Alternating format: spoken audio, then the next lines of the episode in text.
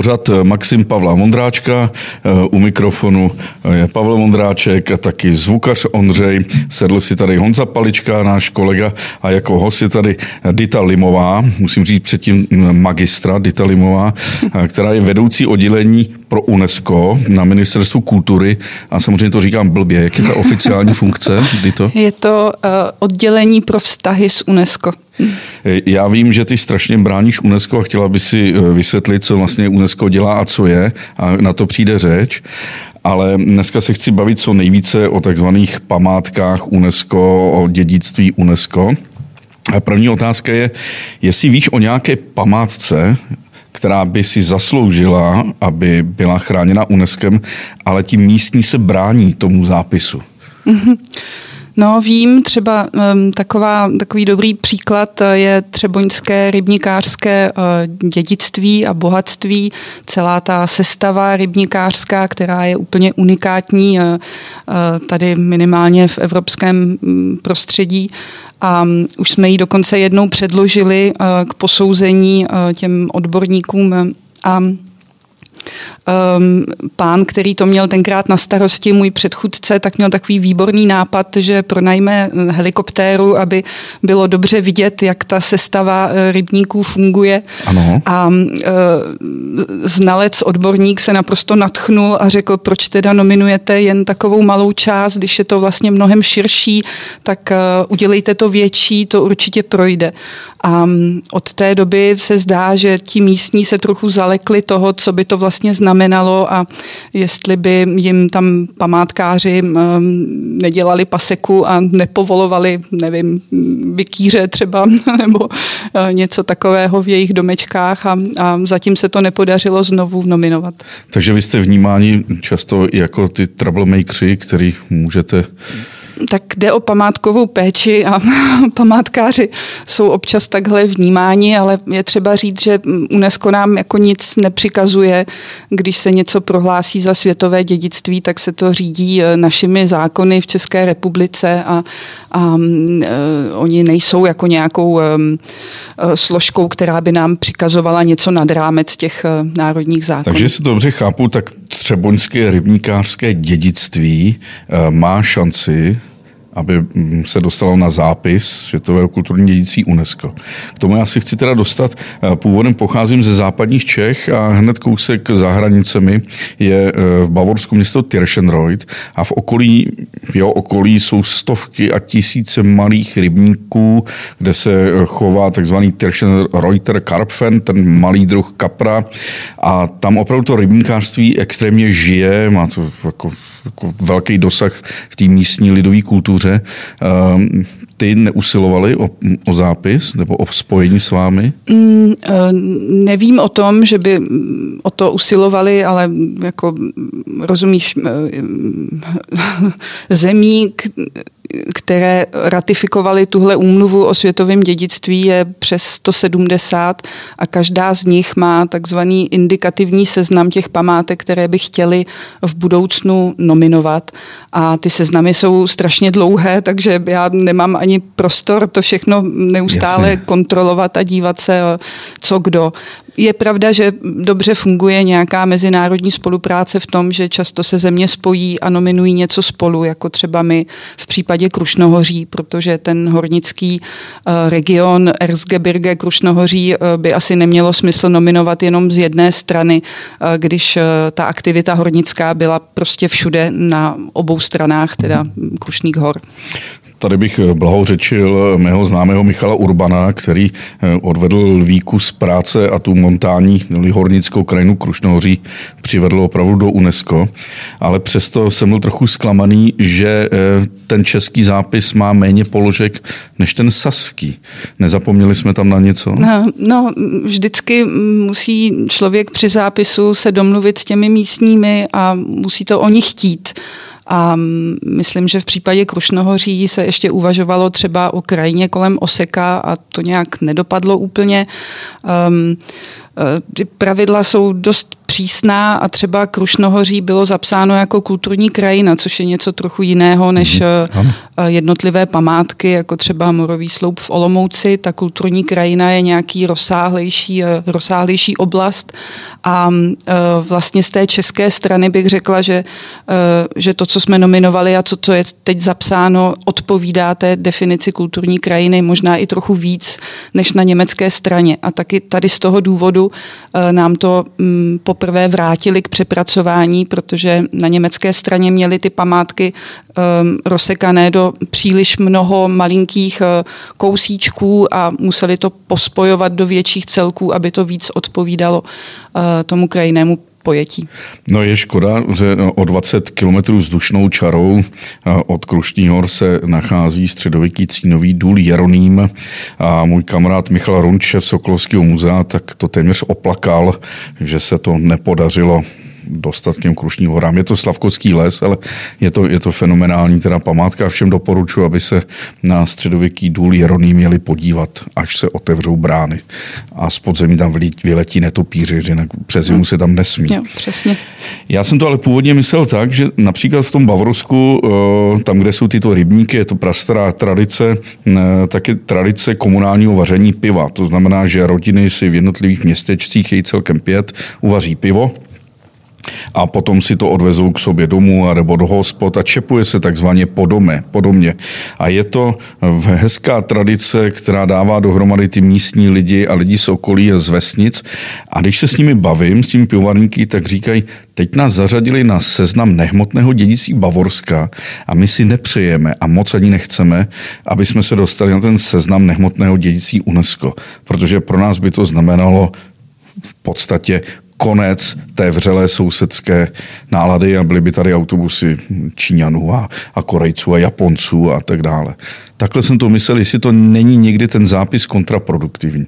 Vy z Český Krumlov třeba. No, záleží na tom, jestli se bavíme o seznamu světového dědictví anebo tom reprezentativním seznamu těch nehmotných kulturních tradic, protože každý z nich se řídí trochu jinými pravidly. Ehm, když se něco zapíše na seznam světového dědictví, tak je prostě třeba počítat s tím, že okamžitě zbystří milovníci ehm, tady památek světového dědictví a jedou se podívat, ehm, jak to tam vypadá, je třeba je na ně připraven, být připraven a, a mít i nějakou strategii cestovního ruchu, která ne vždycky se prostě podaří, nebo uh, Český Krumlov je takový extrém, tam určitě už mají turistů plný zuby, um, hlavně těch autobusových, kteří přijedou dvě hodiny, tam prochází městem a potom zase odjedou a vlastně jim jako nenechávají nějakou přidanou hodnotu ale um, ty památky nominuje stát, um, musí být, být do té nominace zapojené ty, ta města nebo ty lokality. Um, a o tomhle nebezpečí v úvozovkách vědí. A v případě toho reprezentativního seznamu nehmotných tradic, tam vlastně všechno vychází z té komunity nositelů, jak se jim říká, přesně těch eh, tady strýců, co si vaří pivo. A je jenom na nich, jestli takovou věc chtějí do toho mezinárodního seznamu eh, nominovat nebo ne. A pokud řeknou, že si to nepřejí, protože mají strach, že se stanou turistickou atrakcí, eh, tak není kdo by je jako přesvědčil a prostě zůstane to jejich eh, projevem ehm, a na ten seznam se to dál nenominuje. No, teď samozřejmě jsme uprostřed covidové uzávěry, eh, ale když ten covid tady ještě nebyl před rokem, tak je pravda, že některá místa označená tím, tím symbolem dědictví UNESCO byla téměř jako k nehnutí. Jo. Hmm. Ten Krumov je extrémem, ale třeba Telči se daří. Že? Telč často zeje prázdnotou a těch turistů tam příliš jako není tak mm, je to opravdu o té strategii a myslím, že Centrum světového dědictví, to je ta složka UNESCO, která se tady o tu agendu stará, tak mm, razí eh, myšlenku, že eh, jakmile se něco zapíše na seznam, tak eh, by s tím měli žít i okolní místa, měla by to být taková jako distanč, destinační, pardon, destinační um, nějaká Ps. Chápu to, to je v pohodě. Prostě místo, které i těm ostatním památkám nebo projevům nějaké kultury pomůže a turisté se tam budou jako rozplývat od jednoho k druhému a nezůstanou jenom v tom samotném místě. to, co to vlastně znamená světové kulturní dědictví? tak um, v té oblasti kultury um, UNESCO přišlo mm, s myšlenkou tady zachování nejvýznačnějších, nejvýznačnějšího kulturního dědictví po celém světě. Ehm, s odborníky byla sepsána úmluva o světovém dědictví, o jeho ochraně, které říká, že jsou prostě místa, ehm, které nám předali naši předkové, které mají nějakou výjimečnou světovou hodnotu, to znamená něco, co eh, v porovnání všech ostatních eh, je takovou třešničkou na dortu, eh, které jsou zachované mm, v autentické podobě v celé své jako celkovosti, nic tam nechybí. Ehm, a ta místa by měla díky tady tomu posvěcení ehm, dál žít a být chráněna těmi zeměmi, aby se s nimi nic nestalo a aby byly předány dalším generacím. A je ta ochrana účinná skutečně, že Um, já si myslím, že určitě je účinná, uh, ale záleží vždycky na um, právním, právní legislativě toho, kterého státu. Není nějaký zákon UNESCO. Uh, ta úmluva vlastně jenom říká, jakým způsobem bychom se o ty zapsané památky měli starat a pak je na každé zemi, aby mělo takové právní prostředí a, a takové zákony, aby toho byli schopni dosáhnout. Eh, mám tady před sebou mapu, mapa pokladu UNESCO, tady Českou republiku a z nepochopitelných důvodů ta levá strana, ta západní, eh, západní část Čech je téměř je téměř panická, panická, panická. Je tam zatím jediný zápis a to je hornický region Krušnohoří. A teď se chystá možná snad úspěšný zápis, to jsou ty slavné lázně Evropy, kde vedle rakouských, německých, belgických, myslím britských a jiných lázní by měly být Karlovy Vary i Mariánské lázně. I Františkovy lázně. I Františkovy lázně. Pokud by se to podařilo, co by to pro ty města znamenalo, kromě teda přílivu turistů? Hmm tak já bych chtěla říct, že to je moc pěkná a hodně náročná nominace. Um, uh, vlastně celé celé to téma lázeňství vzniklo eh, s nominací Luhačovic, ehm, které jsme taky nominovali už před nějakou dobou a eh, to odborné posouzení bylo, že lázeňství hlavně 19. století, kdy bylo v největším rozkvetu, je takovým fenoménem, že by to chtělo ukázat, jak to v té Evropě vlastně fungovalo nějakou ehm, eh, sériovou nominací více měst. Um, takže se vytvořila velká pracovní skupina, oslovilo se mnoho zemí. Uh, ta aktivita vlastně um, přicházela ze spodu, jak se říká, od těch uh, lázeňských měst. Uh, lídrem byly tenkrát Karlovy Vary právě a vytipovali si sami ostatní města, o kterých si mysleli, že ukazují um, v době toho dlouhého 19. století nějaké specifika, která třeba ty ostatní města nemají. Bohužel z téhle série, kde bylo na začátku 16 eh, měst v sedmi evropských zemích, tak um, Luhačovice vypadly, což je nám trochu líto, ale je to proto, že jedním z kritérií byla jakoby světová proslulost, nejenom ta to zachování architektury a nějaká terapeutická krajina a funkční prameny, ale i ta eh, proslulost eh, ve světovém měřítku, což zrovna u Luhačovic je jako regionální, trošku regionální. No. A um, nominaci jsme předložili v roce 2019, pak uh, procházela velkým hodnotícím procesem, který trvá rok a půl. Je to opravdu náročné, tu nominaci o stovek stran čte až 40 lidí, každý se zajímá o nějakou část, jeden zkoumá historii, jestli jsme všechno dobře popsali, někdo se zabývá tou výjimečnou světovou hodnotou, tak jak jsme ji definovali. Um, a a e, čekáme vlastně na výsledek. Um, měli jsme se to dozvědět už e, v létě loňského roku, jestli ta města budou zapsána, ale kvůli covidu se celé zasedání toho mezivládního výboru, který, um, který rozhoduje, uh, tak se bohužel odložilo na příští rok. Co to pro ta města bude znamenat, kromě toho, že teda získají tady tu prestižní známku, no je to neuvěřitelná příležitost nějaké jejich eh, spolupráce, jak se o architekturu a ty památky starat, ale také jak třeba rozvíjet to lázeňství, eh, jaké dobré postupy osvědčené fungují v jednom městě a mohly by se implementovat na to jiné. Myslím, že by jim to přineslo mm, nejenom prestiž mezi turisty, kteří jezdí po kulturním dědictví, ale, ale i nové klienty do těch lázeňských um, um, míst. A vedle teda Mariánek Františkových a Karlových varů, tak je tam uh, Bad Ems. Je tam z Německa Bad Ems, eh, Bad Kissingen a Baden-Baden. Mm-hmm. Pak je tam město Bath eh, v Anglii, které už je památkou světového dědictví, ale kvůli nebo díky, jiným, díky jiným hodnotám Aha. toho města. Um, je tam Vichy z Francie, uh, Monte Catini Terme uh, v Itálii a Spa v Belgii. A Rakušani, a Rakušani jsou tam také, Baden, z Baden u Vídně. Mhm. A Spa který tomu dali vlastně jméno, mm-hmm. tak ty se tam taky dostal. Ano. Mm. Hmm. A vypadá to nadějně?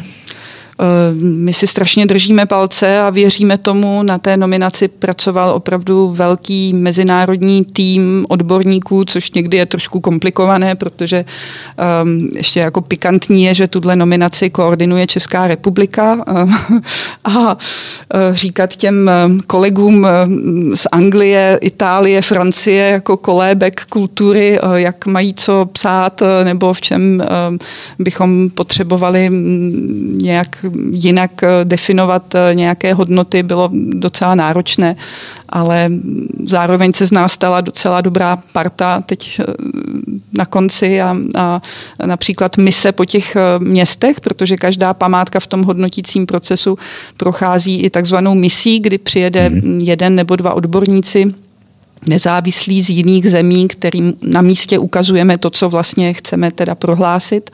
A ta mise trvala tři týdny, během kterých jsme jezdili po všech těchto městech a, a, a byla to nádherná zkušenost vidět, jak ty obyvatelé místní um, to svoje lázeňství um, vnímají a žijí. Tak zatímco u jiných památek je žádoucí, aby v podstatě byly zakonzervované, třeba případ eh, Telče, Českého Krumlova nebo historického jádra Prahy, ty Mariánky přeciž ale nežijí z toho, že jsou starobylé, oni nejsou z tak starobylé 200 let, ale uh, oni se živí právě s uh, přítomností, tím, že tam přijíždějí hosté, kteří tam ten svůj dvou, tří týdenní příběh prožijí. Uh, co to třeba bude znamenat, když se dostanou na seznam UNESCO. Ty lázně jsou krásné, překrásné, ale jsou tam dvě, tři skutečně velké jizvy, vy třeba ten bývalý tepelský dům uprostřed Mariánek, když by tam město chtělo postavit něco moderního. Bude nějak UNESCO účastníkem případných sporů, řízení?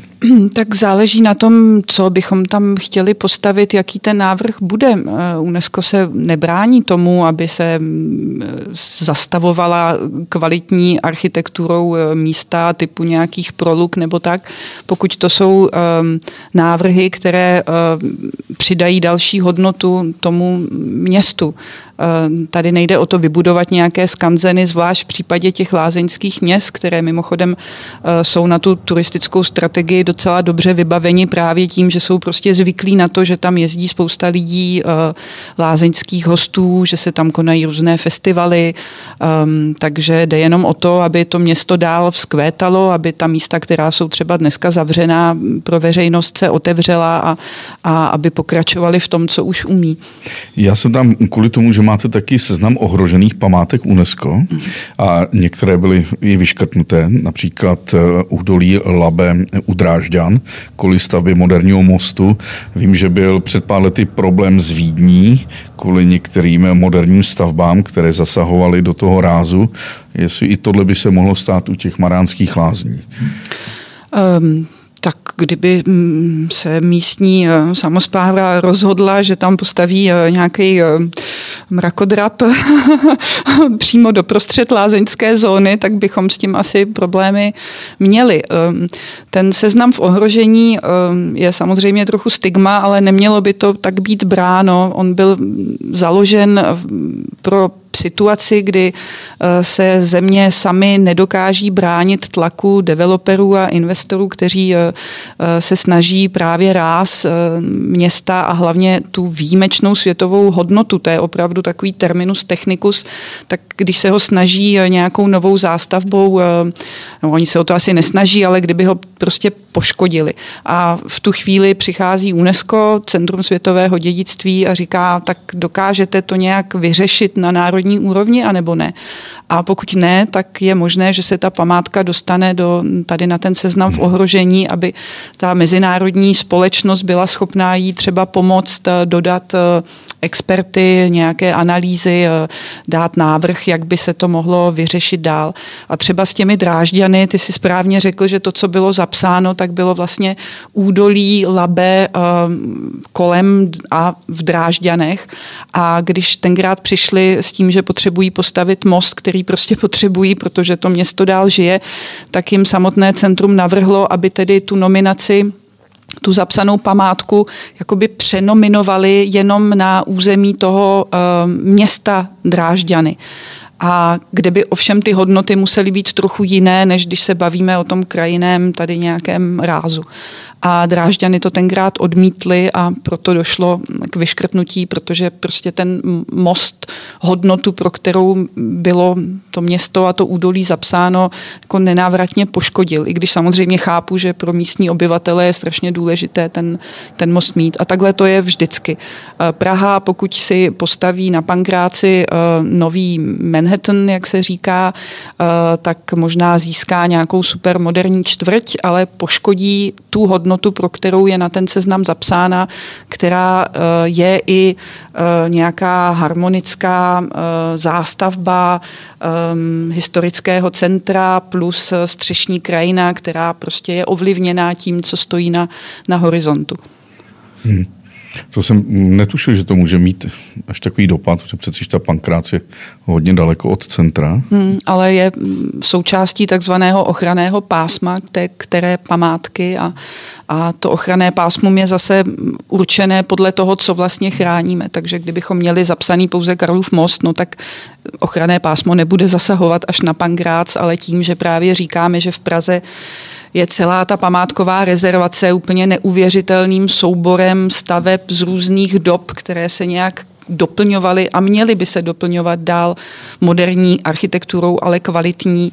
A tím, že najednou nám na tom horizontu začnou růst eh, mrakodrapy, eh, třeba úplně sníží um, pohled na Vyšehrad, který byl dřív jako hrozně důležitým bodem eh, a který se teď z určitých míst eh, Už prostě trochu ztrácí. No.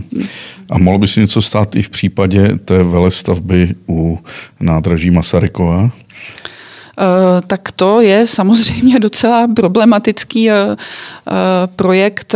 Já mám pocit, že památkáři z něj nejsou úplně nadšení, že investor mm, se zaštiťuje jménem velké architektky paní Zahy Hadid. Um, Uh, nevím, jestli si viděl nějaké ty plány, tak jak to teď vypadá. Mě ta stavba osobně, teď mluvím jako Dita Limová, ne tady někdo za oddělení pro UNESCO, ale mně přijde prostě předimenzovaná um, a zase je jenom na nás, co všechno si tam povolíme a co nám přijde jako pěkné dokreslení místa, které si určitě nějakou revitalizaci zaslouží, ale které je na dohled od Prašné brány a obecního domu. Kdy to, když už jsme u zápisu Prahy, tak Praha se rozšířila, myslím o Průhonický park a Průhonický zámek a chystají se i další e, zápisy v okolí Prahy. Um, tak Praha se skládá přesně tady z těch dvou složek, eh, Pražské památkové rezervace a Průhonického parku um, se zámkem. Uh, jsou vytipované další památky, jako je třeba Břevnovský klášter nebo Millerova vila, um, jenže na to, abychom mohli tu památku světového dědictví rozšířit, to by znamenalo, že musíme jakoby znovu to všechno zapsat a změnit právě definici té výjimečné světové hodnoty, aby se tam i tyto památky vešly. Takže těžko říct, jestli to není jako příliš komplikovaný proces na to, že eh, když do Prahy přijedou eh, kultury chtiví turisté, tak si i tyhle památky najdou a eh, nemyslím si, že je pro ně tak určující, že ta hranice vede tady a Převnovský klášter už je za ní. Když jsme se před natáčením potkali, tak si byla taková pesimistická, jestli lidi vůbec zajímají UNESCO a, a, a ochrana a památky. A já si myslím, myslím, že naopak, že to tak, tak nejenže mediálně promrskané, ale ty lidi to berou za svoje a téměř je povinnost naštívit Český Krumlov, Telč, Třebíč, Hlednický areál, podívat se na, na sloup v Olomouci. Vila Tugendat je vyprodaná možná na měsíce, snad i roky dopředu. A, a myslím, že lidé to znají, včetně vesnice Holasovice nebo, nebo kroměřížských zahrad a zámku. Ale pojďme si říct, jaký další zápisy by přicházely v úvahu. Eh, tak mm, na tom našem indikativním seznamu eh, máme teď zapsaných dalších 17 položek, což je docela hodně. Je ale třeba říct, že ten seznam ehm, se tvořil v době, kdy zapisování památek na seznam světového dědictví ještě nebylo tak komplikované. V dnešní chvíli je na něm zapsáno 1121 památek na celém světě a myslím, že samotné centrum světového dědictví už trochu trne, kam eh, se ještě dostaneme dál a eh, jaké památky vlastně na tom seznamu ještě chceme mít, aby byl opravdu reprezentativní. A eh, pokud je na něm tolik evropských středověkých historických center, tak je docela evidentní, že už pro další historická středověká centra už nebude místo, protože hodnota, kterou chtějí ukázat, je už nějakým způsobem reprezentována. V té výjimečnosti v podstatě. Ano. A uh, jsou naopak další památky, které bychom třeba před 20 e, lety by nás ani nenapadlo, že by mohly být zapsány a dneska um, se ty nominace dělají. To jsou právě ty kulturní krajiny, jako třeba Kladruby, uh, kde nejde jenom o Hřebčín, ale vlastně o celé to dílo kolem, uh, kde se um, ty kočároví koně uh, cvičily a um, aby Taková mohli jezdit elementární krajina těch přežení, pastvin přesně, aby a dokázali zatáčet a, a všechno to uměli a, a, a to je zrovna památka, která uh, právě prošla před dvěma lety eh, z čehož jsme velmi nadšení, nebo eh, teď pracujeme na nominaci ehm, žatce a krajiny žateckého chmele, Eh, nominaci, kterou už jsme jednou předkládali jako Žatec město Chmele. A eh, s hrůzou jsme zjistili, že eh, to mezinárodní společenství nezná chmel tak dobře jako my Češi, kteří jsme odkojení chmelovými brigádami. A samozřejmě chápeme, že chmel je důležitou součástí národního nápoje, ale v tom výboru, který to pak posuzuje, sedí lidé ze všech kontinentů, kteří třeba takové znalosti nevědí a vůbec netuší, jak vypadá chmelnice. A sami eh, odborníci nám řekli, že pokud chceme něco takového nominovat, tak bychom se neměli soustředit na zachovalé město Žatec, kde je spousta uh, míst, skladišť, sušáren souvisejících se zpracováním a obchodem toho žateckého chmele, ale i ta místa v krajině kolem, kde se ten chmel pěstoval takže jsme to předělali, revidovali a odevzdali letos v lednu a čekáme právě na tu hodnotící misi a na názory odborníků, jestli je to tentokrát eh, jasnější a rozumitelnější. Žatecká oblast je samozřejmě významná, ale je mnohonásobně eh, jedna oblast v Evropě, teda poblíž mezi Řeznem a Norimberkem Hallertau. Když všichni, kdo jedeme na Mnichov, tak vidíme ty vinice nalevo i napravo. A ty o nic podobného nepožádali? Nebo vinice nebo chmelnice? Chmelnice, mhm. chmelnice. Um, to je asi pětkrát větší oblast Je, ta naše nominace je první, pokud jde o chmel mm-hmm. uh, v celosvětovém kontextu. A e, pro každou nominaci, aby vůbec prošla, tak se musí um, sepsat eh, takzvaná komparativní analýza, kde právě srovnáváš to, co chceš zapsat s obdobnými um, lokalitami, které buď jsou na tom indikativním seznamu, nebo už jsou zapsané na seznamu světového dědictví, nebo o nich víš, jako ty tady o té oblasti a myslí si, eh, že je stejně, ne třeba významnější. No a z té komparativní analýzy uh, naprosto jasně vyplynulo, že památky uh, tak zachovalé, tak eh, jako integrální um, v příběhu pěstování uh, chmele nejsou nikde hmm. na světě. Uh, že u, u nás máme nejenom chmelnice v těch uh, autentických místech, kde se chmel pěstoval prostě po staletí, ale máme i ty sušárny, které ještě stojí, máme i ty sklady, kde jsou kolikrát, je tam i to vybavení, které se používalo a i když dneska se chmel um, suší jiným způsobem, dělají se z něj granule, je v nějakých moderních uh, provozovnách, tak uh, všechna ta místa jsou ještě v Žadci zachována, což není prostě nikde. Uh, v Německu mají třeba chmelnice, ale už se jim nepodařilo tady to původní architektonické dědictví zachovat. Takže my si zase v podstatě to měli, měli to v Norimberku, ale Hmm. Tam se to v tom roce 44-45 komplet srovnalo ze zemí. Hmm. A tady je i moc pěkné, že vidíš, že tady se chmel pěstoval, tady těmi hmm. cestami, které jsou ano. pořád stejné, se vozil do města, tady se sušil ve středověku, v, normálně v měšťanských domech, dokonce v místním klášteře, všude vlastně jsou ty sušárny, ty půdy s těmi typickými průduchy. Tady se skladoval, tady se známkoval, tady odsud šel do celého světa. Vzpomínám si na první půl půlku 90. let, kdy k zápisu um, byl zapsaný Český Krumlov, uh, myslím Kutná Telč, hora, Praha byly Telč a Praha mm. a veliké zklamání, ale souběžné z vyškrtnutí Karlštejna. Mm. Ještě se budete pokoušet?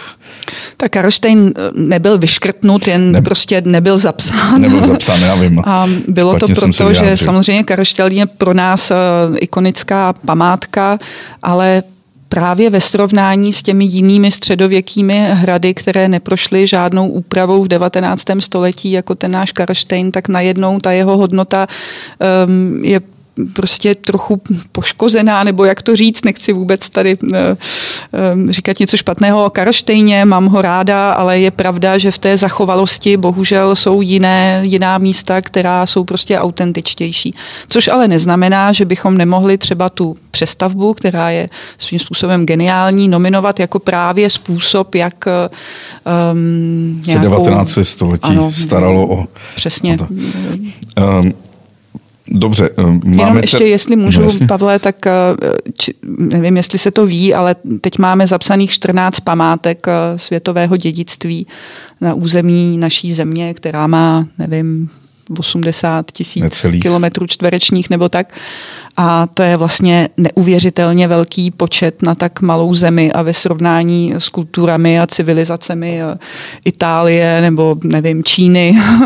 a měli bychom být taky trochu jako skromní a říci, že Nechceme víc. Možná víc. těch památek s tímhletím přesahem uh, už za stolik není a měli bychom se spíš soustředit na dobrou péči a zprávu o ty, co jsme prostě zapsali doteď, uh, než jako hrabaci další a další. Ale přesto ještě další hrabací otázka, pokud nám projde teda, eh, teda žatec a, a lázně a možná možná i to třeboňské rybníkářství. Je tam ještě něco na tom seznamu, co má nějakou šanci? Například Betlém u Kuksu nebo eh, papír na Vlosinách? Nebo třeba ještět?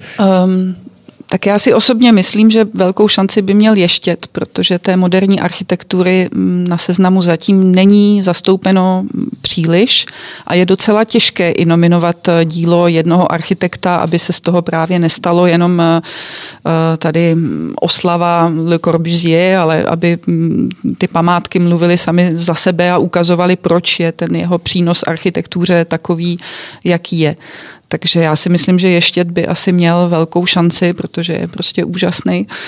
Um, uh, papírna ve Velkých Losinách je taky fantastický místo, který je úžasný i tím, že se tam skloubí uh, uh, hodnota té nemovitosti s tím, že je pořád funkční. Tam hmm. prostě pořád v, těch, v té papírně se vyrábí ruční papír jako nevím kolik sto let eh, předtím a bylo by to určitě hezké, ale tady máme odborný názor, že jako samotná stavba by asi ten zápis neprošel a musela by se papírna spojit s nějakými jinými papírnami a třeba ukázat jakoby příběh papíru. Jasně. Známe některé v polské části kdysi bývalého pruského Slezska, ale jsou nádherné papírny. Jo, jsou ten dušníky zdroj, dušníky myslím, tam už. Eh, probíhají nějaké, hmm. nějaké diskuse i s německou stranou, myslím, a, a určitě nejsme, jako my se nebráníme ničemu. A co ta stavba, eh, která je na konci našich eh, velkých radostí, teda ta očistírna eh, odpadních vod, kam jde odpad z našich těl, teda dnes už ne, v Praze v Bubenči, Hmm. Tak to je zase představitel technických památek, kterých je teda teď na tom seznamu čím dál tím víc, ale pořád ještě ne tolik jako těch středověkých historických center evropských. A e, proto, aby se dostala na indikativní seznam, tak si i e, ta čistička musela e, vyhotovit srovnávací analýzu ze které vyplynulo, že je tak neuvěřitelně zachovaná a ukazuje tak úžasně um, technickou, um, technického génia uh, doby, kdy vznikla, že možná opravdu je jedinečná v celosvětovém kontextu a stálo by za to uvažovat o, o jejím zápisu.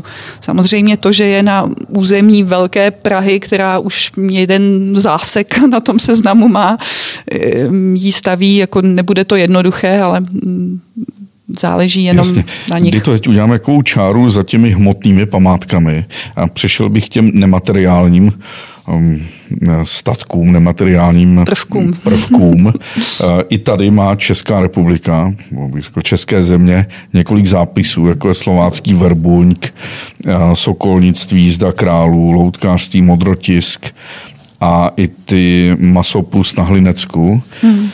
Um, trochu mě mrzí, že tam jsou pouze pozitivní zápisy, že třeba negativní, například česká závist nebo český alkoholismus by se taky měl chránit. Jako. To bys musel asi nějaký jiný seznam si založit. Ale myslím, že to je jako velké dědictví, které si všímá, všímá spousta eh, cizinců, kteří přijdou do Čech, nebo tradiční české zouvání bod, což je považováno za společenský tik, jako, a bačkory, kterými si předáváme potom všechny ty mykózy, to by se taky mělo chránit. Ale teď proběhl eh, jeden taky zápis. Myslím, že to jsou ty ruční výroba ozdob. Hmm. Ano, teď v prosinci 2020. Hmm. A chystají se ještě nějaké další? No jasně. Ehm, tady ten reprezentativní seznam nehmotného kulturního dědictví funguje na úplně jiné bázi než ten o nemovitých památkách. Tady jde opravdu o to, aby eh, nějaké společenství lidí ehm, řeklo, tohle je tradice nebo dovednost, eh, která je pro mě důležitá, eh, která je součástí mojí identity a kterou chci předávat dál a chci se o ní starat tak, aby byla zachována dalším generacím. A uh, po tom úspěšném zápisu vánočních ozdob, ze kterého máme opravdu velký, velkou radost, uh, tak se připravuje nominace vorařství jako um, vlastně řemeslného umu, který i přesto, že už se dřevo po řekách neplaví obchodně, tak ale je pořád udržováno jako tradice předávání toho umu postavit vor, navigovat po řece, eh, vnímat tu řeku jako nějakého živého partnera a, a žít i v té slovesné um, um, v tom slovesném předávání rituálů, písní, um, zvyklostí, které jsou s tím vorařstvím spojeny. A úplně teď nedávno na konci ledna jsme byli osloveni uh, francouzskou stranou, uh, která připravuje nadnárodní nominaci sklářství, sklářského umu a e, začali e, s Němci a se Španěli a myslím, že na třetí pracovní schůzce e, si uvědomili, že pokud do toho Češi nepůjdou s nima, tak e, budou dost ochuzeni, takže m, jsme se moc rádi přidali a teď e, začínáme pracovat na téhle nominaci ruční výroby a skla. A ještě, ještě je tam něco, co, co třeba nemáme ani takovém obecném povědomí. Um, a přitom je to téměř zázrak, že se to uh, zachovalo? Tak jak ten seznam světového dědictví má svůj indikativní seznam, tak tady ten reprezentativní seznam eh, vychází ze zápisů na takzvaném národním seznamu nějaké tradiční lidové kultury v našem případě. A i tam je několik věcí, o kterých se uvažuje do budoucna pro ten mezinárodní seznam. A jedna z nich je třeba ochotnické divadlo, to, že prostě do dneška ta tradice hraní eh, eh, ve všech městech, vesnicích vesnicích eh, existuje a že lidi mají jako zálibu a radost v tom, že si nacvičí nějakou vlastní nebo převzatou hru a, a jako ochotníci ji uh, hrají tak to je třeba jedna z věcí, o které se uvažuje do budoucna. No, když už jsme u toho divadla i ochotnického, tak se nemůžeme nedotknout Járy Cimrmana. Myslíš, že by teoreticky ten fenomén, který už je tady téměř půl století a ovlivňuje eh, chování lidí a jejich eh, verbální kulturu, že by teoreticky mohl mít, mohl mít i úspěch No, mluvíš mi z duše. Já si myslím, že Jára Cimrman by byl prostě jako úžasným tady vkladem do, do eh, celé té oblasti eh, živých tradic. No a Těžko říct, jestli by dokázal všechny ty pravidla těch zápisů a ty kritéria naplnit. Tam přeci jenom jde o nějaký systém, který prostě musí všichni dodržet, aby to bylo spravedlivé a uchopitelné pro všechny na celém světě. Nezapomeň, že my se tady bavíme o tradicích, které známe, ale na ten seznam se dostávají uh, šamanské rituály a různé tajné záležitosti uh, Černé Afriky, o kterých nemáme ani ponětí a, a aby to mělo nějaký mm, řád, tak je třeba se vejít do těch mm, škatulek. To se právě obávám, že třeba další typická česká tradice nedodržování smluv a dohodnutých věcí a zákonů a nařízení, že by, že by tam ten řád nedokázali eh, naplnit. To by a... byla mezinárodní nominace určitě, tam bychom v tom nebyli sami. Ale třeba jedno z témat, které zatím ještě není nějak rozpracované, je eh, celý systém eh, turistického značení Čechách nebo hmm. vlastně v Československu, protože tam existoval samozřejmě taky. A to je něco, co my bereme jako úplně normální věc. Jdeme do lesa, jdeme po zelené nebo po červené značce, ale uh, uvědom si, jak je to jinde na světě. Tam zaprvé kolikrát ani nemáš vstup do těch lesů nebo do krajiny, která je různě jako v soukromém vlastnictví. A tak dokonalý systém uh, chození po celé zemi uh, podle těch turistických značek nikde není. A já si třeba myslím osobně, že to by bylo jako, to by byl velký vklad, protože nejenom, že nám by to dodalo tu prestiž a na co máme, můžeme být pišní, ale byl by to i pěkný příklad pro ty ostatní země, jak se to dá dělat. A je to skvělý exportní artikl, protože uh, oni, ty značkaři, často združení v tom klubu českých turistů, tak značkují dneska na podkarpatské Rusy, značkují samozřejmě v Banátu. i v Banátu a, a na, na, jinde na Balkáni, na, Vka, na Kavkaze. V Azerbajdžánu teď nově. Mhm. Přesně, přesně. To je skutečně skvělé a to mě teď napadlo, že to, čemu Němci říkají Jedermannsrecht, tedy právo volným průch, volného průchodu krajinou, který je v, Čechu, v Česku, na Slovensku, v Polsku, eh, v Rakousku a samozřejmě eh, v Maďarsku, v těch bývalých zemích rakousko-uherské monarchie, plus Skandinávie, část Balkánu, myslím, že i Švýcarsko to je fenomén, protože aby člověk v Anglii eh, nebo ve Velsu nebo ve Francii nebo často i ve Španělsku někde chodil volnou krajinou přes pole louky, pokud tam zrovna ne, to neníčí a, nebo tam není pastva dobytka, to je hmm. výjimečné. No. Hmm. No, přesně to tak. samo o sobě by stálo, stálo uh, za ochranu. Co? Ale těch, těch prvků jako i moderních, nebo jak to nazvat, je docela hodně. Eh, třeba v Německu si na ten reprezentativní seznam zapsali eh, systém družstev družstva na všechno. Um, domovní družstvo, uh, družstvo, které spravuje nějakou zahrádkářskou kolonii a tak. Takže ty tradice nemusí být vždycky nějakým jako naprostým odkazem předků z 16. století. Může to být opravdu cokoliv, co v dnešní společnosti bereme jako něco, co nás určuje, um, čím žijeme a je to třeba i pečení vánočního cukroví nebo to třeba maturitní plesy, to je takový můj oblíbený případ, uh, všechno, co je spojené, ty rituály s koncem střední školy, um, poslední zvonění, um, no, maturitní ples, vybírání do plachty, tak stuškování, tanec s tatínkem, s maminkou, tak to je taky jako moc pěkný příklad něčeho, co ty maturitní tabla, co se u nás dělá, co třeba někde není, nebo taneční. Když to může znít eh, legračně, tak eh, taneční ku podivu přežili všechny změny eh, po revoluční a, a dneska hm, chodí mládež do tanečních, mají z toho bžundu, ale je pěkný, že něco takového dělají a já neznám zemi. možná stará už 150 nebo 200 no, let. Ale jako řekni tohle francouzům, ty na tebe budou koukat s otevřenou pusou, protože tam nic takového neexistuje. Ty německý družstva, vidíš, to mě ani nenapadlo, že Němci vůbec mají rádi, když jsou spolu, když hledají nějaké velké místnosti, kde se můžou setkat a, a, a být neuvěřitelně hluční, tak ty družstva, zasedání družstev, to, to jsem několikrát zažil, teda i zahrádkářské Jednou jsem zažil zasedání zahrádkářského družstva v Berlíně a bylo to teda fenomenální. Um, a co, co ještě je něco spojeného s pivem? Třeba mm, bednářství v Plzni? Mm-hmm, bednářství v Plzni, už jsme taky se potkali. Um, to je taky strašně pěkná řemeslná tradice. Je úžasné, že to pořád v plzeňském pivovaru využívají a jestli se nepletu, tak první dávku piva um, ochutnávají právě z těch uh, starých sudů, uh, teda, které se neustále obnovují upravují eh, podle těch receptur eh, původních. Eh, stačí opravdu, aby takováhle mm, komunita lidí projevila zájem a my jí rádi budeme informovat o tom, co dalšího je k tomu třeba. Je třeba říct, že pivní kultura už je zapsaná, je zapsaná Belgií, protože tam na rozdíl od nás eh, se vlastně pořád vyrábí pivo tím starým způsobem, který ne tak úplně mm, jako vyšplouchl um, plzeňský uh, způsob vaření piva.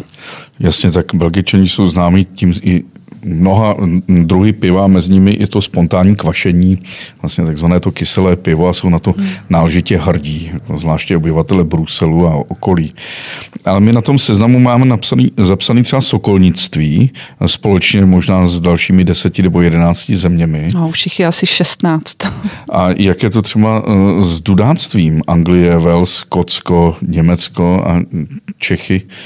Mm-hmm. Dudáctví je taky jedna uh, z věcí, o kterých se teď uvažuje. Uh, oslovili nás Maďaři uh, s tím, že jejich tradice dudáctví um, je něco, co se dá asi uh, s těmi ostatními zeměmi střední Evropy uh, nějak provázat. Uh, už je teda zapsané, myslím, dudáctví na Slovensku a tuším, že v Irsku, ale teď si nechci úplně vymýšlet. Uh, jak jsem ti říkala, tenhle seznam tady nejde o nějakou unikátnost, takže to, že je zapsané dudáctví na Slovensku, neznamená, že my už jako nemůžeme, vůbec mm-hmm. ne. Pokud se tady zase najdou lidi, kteří řeknou, pro mě je to důležité, hraju na dudy jako můj pradědeček a učím to svého syna a máme tady bezvadnou lidušku, kde se to děti můžou učit dál a je tady spousta jako příležitostí, kdy tu dudáckou muziku a tradiční písničky um, nějak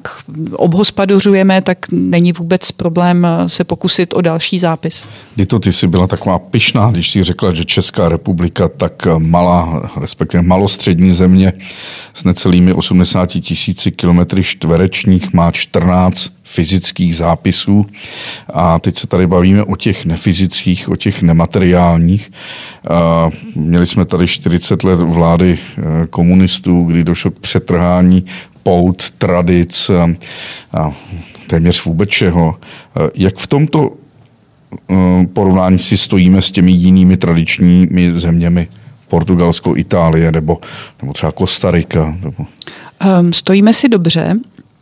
Ale je pravda, že jsme k té úmluvě přistoupili docela pozdě, takže nám několik let uteklo a e, na ten seznam může každá země nominovat e, jenom jednu položku každé dva roky. Takže i kdybychom chtěli a měli tady připravených 20 nominací, tak e, to prostě v nějakém krátkém časovém horizontu nedáme.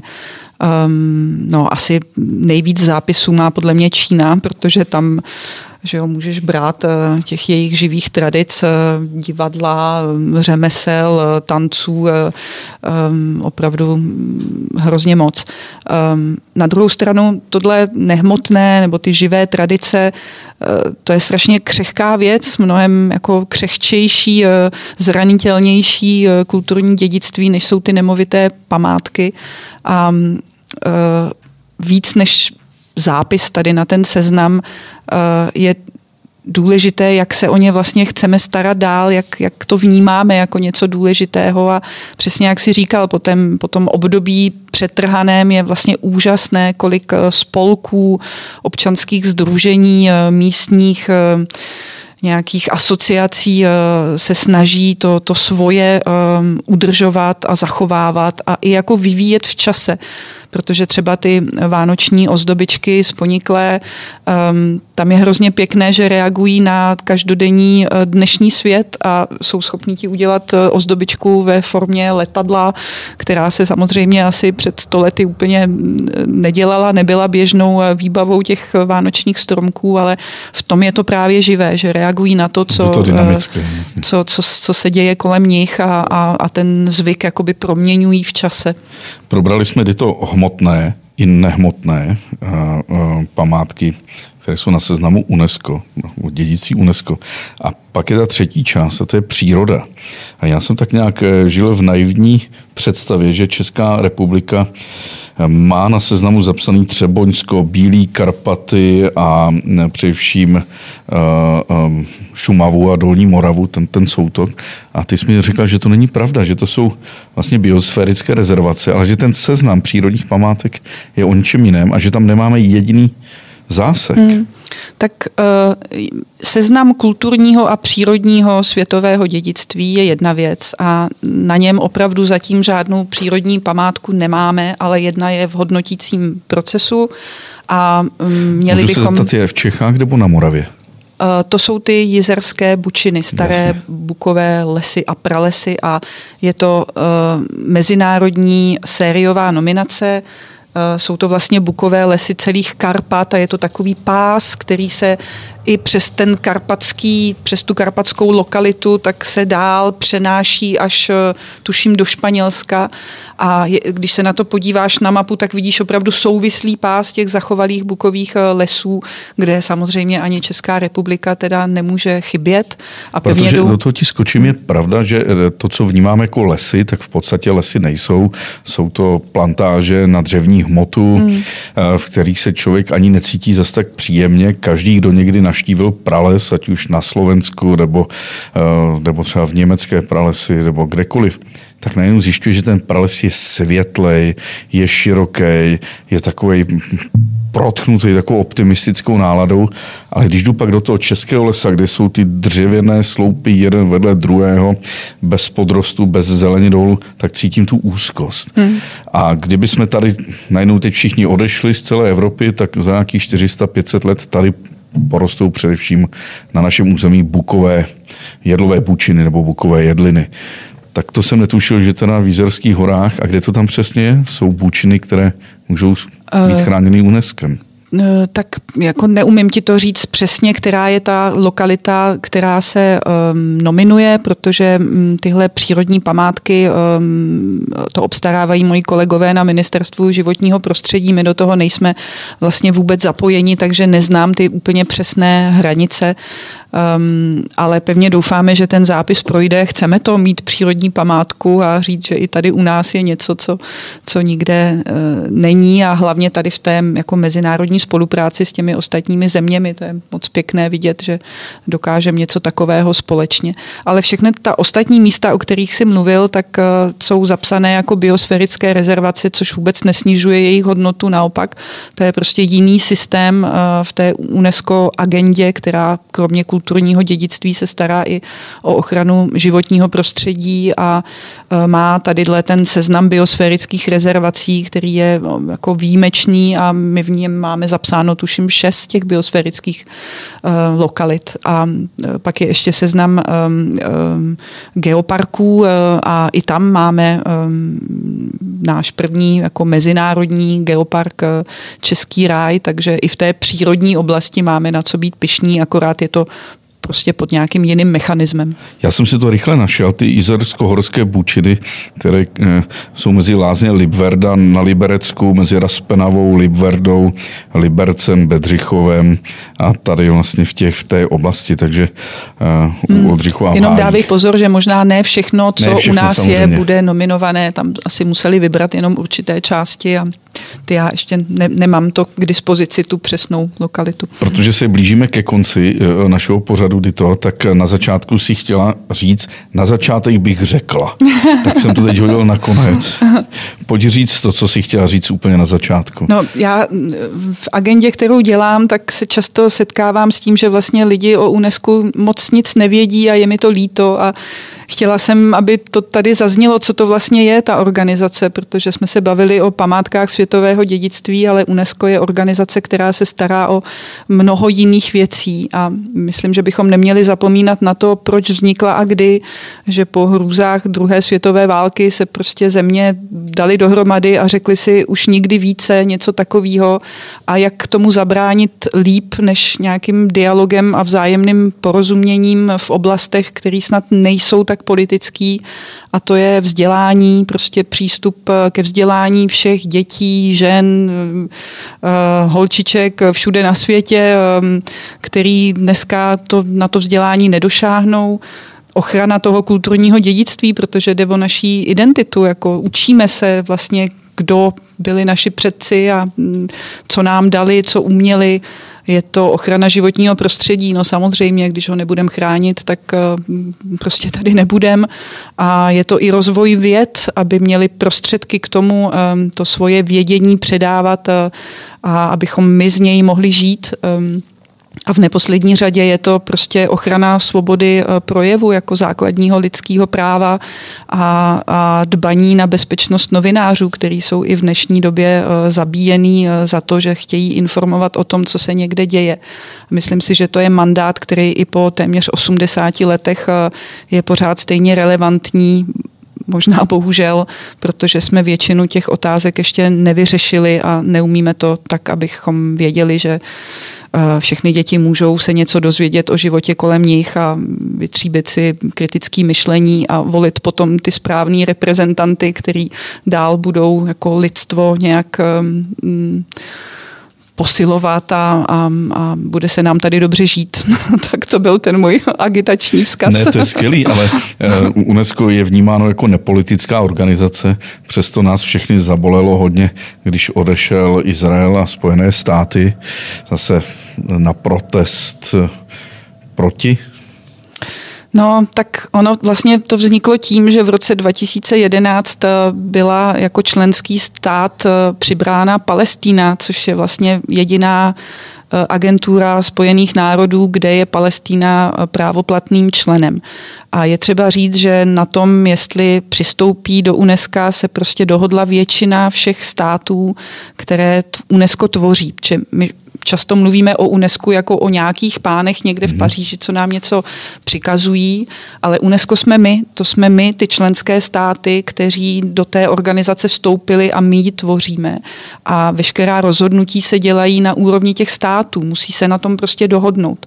Proto je taky někdy to dohadování docela komplikované, protože když máš 193 zemí a každý chce něco říct, tak ta jednání se někdy docela komplikují a najít společný jazyk je prostě těžké, aby v tom každý si našel to svoje.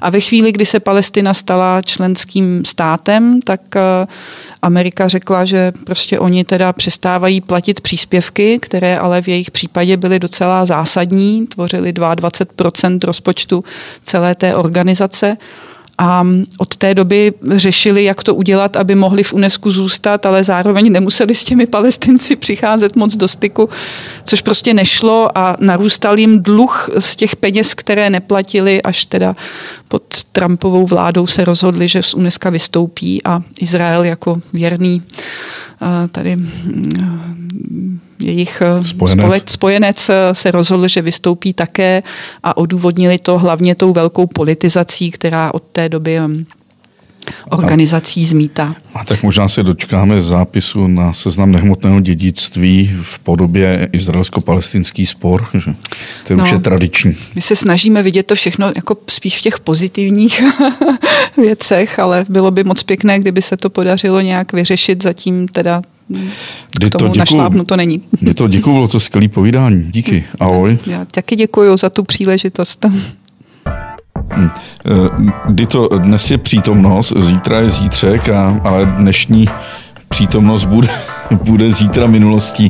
Myslíš si, že je tady něco, co jsme ještě nedávno brali jako součást dneška, co se může stát památkou na minulost, vzpomínkou na minulost? No, myslím, že takových věcí je spousta a teď mě samozřejmě žádná z nich úplně nenapadá, eh, kromě asi toho dědictví eh, úhelné těžby na Ostravsku, eh, protože celý ten komplex těch Vítkovických železáren, který navíc vlastně má teď nový život, tak to je dílo, které určitě by mělo svoje místo na tom seznamu světového dědictví. A, Vidíš, koho by to napadlo? Když před 20 lety lidi říkali, já jsem Havíř, do je víc, mm-hmm. že najednou budou dneska možná na seznamu UNESCO. Ještě jednou díky. Díky Čau. taky.